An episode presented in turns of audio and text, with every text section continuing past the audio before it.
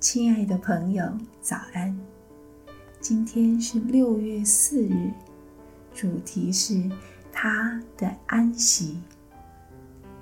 圣经在马太福音十一章二十八节，耶稣告诉我们：“凡劳苦担重担的人，可以到我这里来，我就使你们得安息。”我在脸书上传了一张照片之后，才意识到我们这个世代的人在心灵上是多么的疲惫。照片里是一位年轻的女性上班族，她因为工作过劳，疲惫不堪，就将头枕在一堆还没有完成的文件上。就这样在办公桌前睡着了。这张照片吸引了许多人，留下了他们的评论。照片下方有一句是要鼓励凡劳苦担重担的人来到耶稣那里，以获得真正的安息。耶稣如此说：“凡劳苦担重担的人。”可以到我这里来，我就使你们得安息。马太在第一世纪写下的这节经文，在今天听起来依然是无比的贴切。我们的心灵因为生活的拼搏感到疲惫不堪，耶稣深知道这一点，所以他为我们提供了一个处方。多年来，我一直对马太福音十一章二十八节至十二章十四节特意显现的并列结构很感兴趣。首先，耶稣提供了他的安息，然后在接下来的叙述中宣称自己是安息日的主。耶稣提出在他里面得安息的邀请。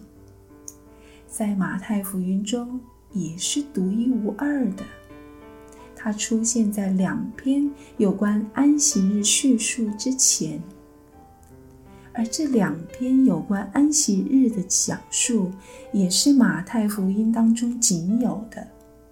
这有趣的并列结构成为我博士论文的主题。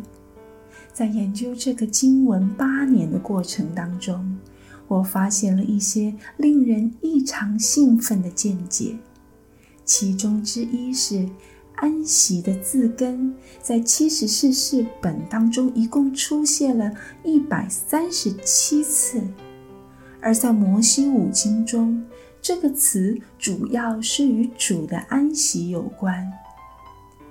马太福音的听众都听见了耶稣如雷贯耳的邀请。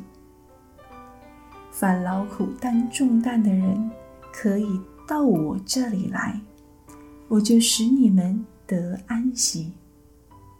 那些接受邀请的人，现在可以完完全全地进入安息日的安息，因为他们乃是他里面获得安息。因此，亲爱的弟兄姐妹们。我们在耶稣的身份和使命中，找到了每周安息日休息，并纪念它的真正的意义。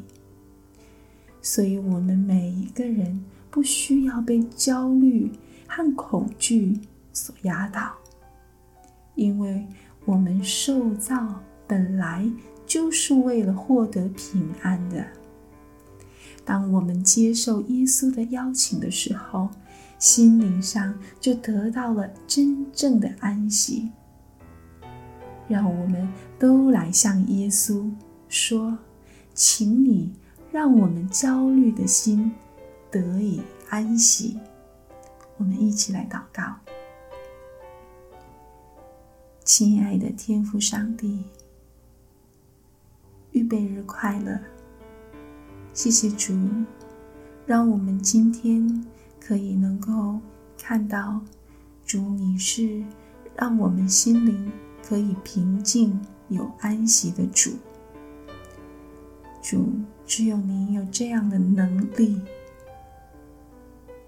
主，求你接纳我们每一颗罪迹斑斑的心，并且我们也是靠着耶稣基督的宝血得以洗净，并且蒙你的亲爱。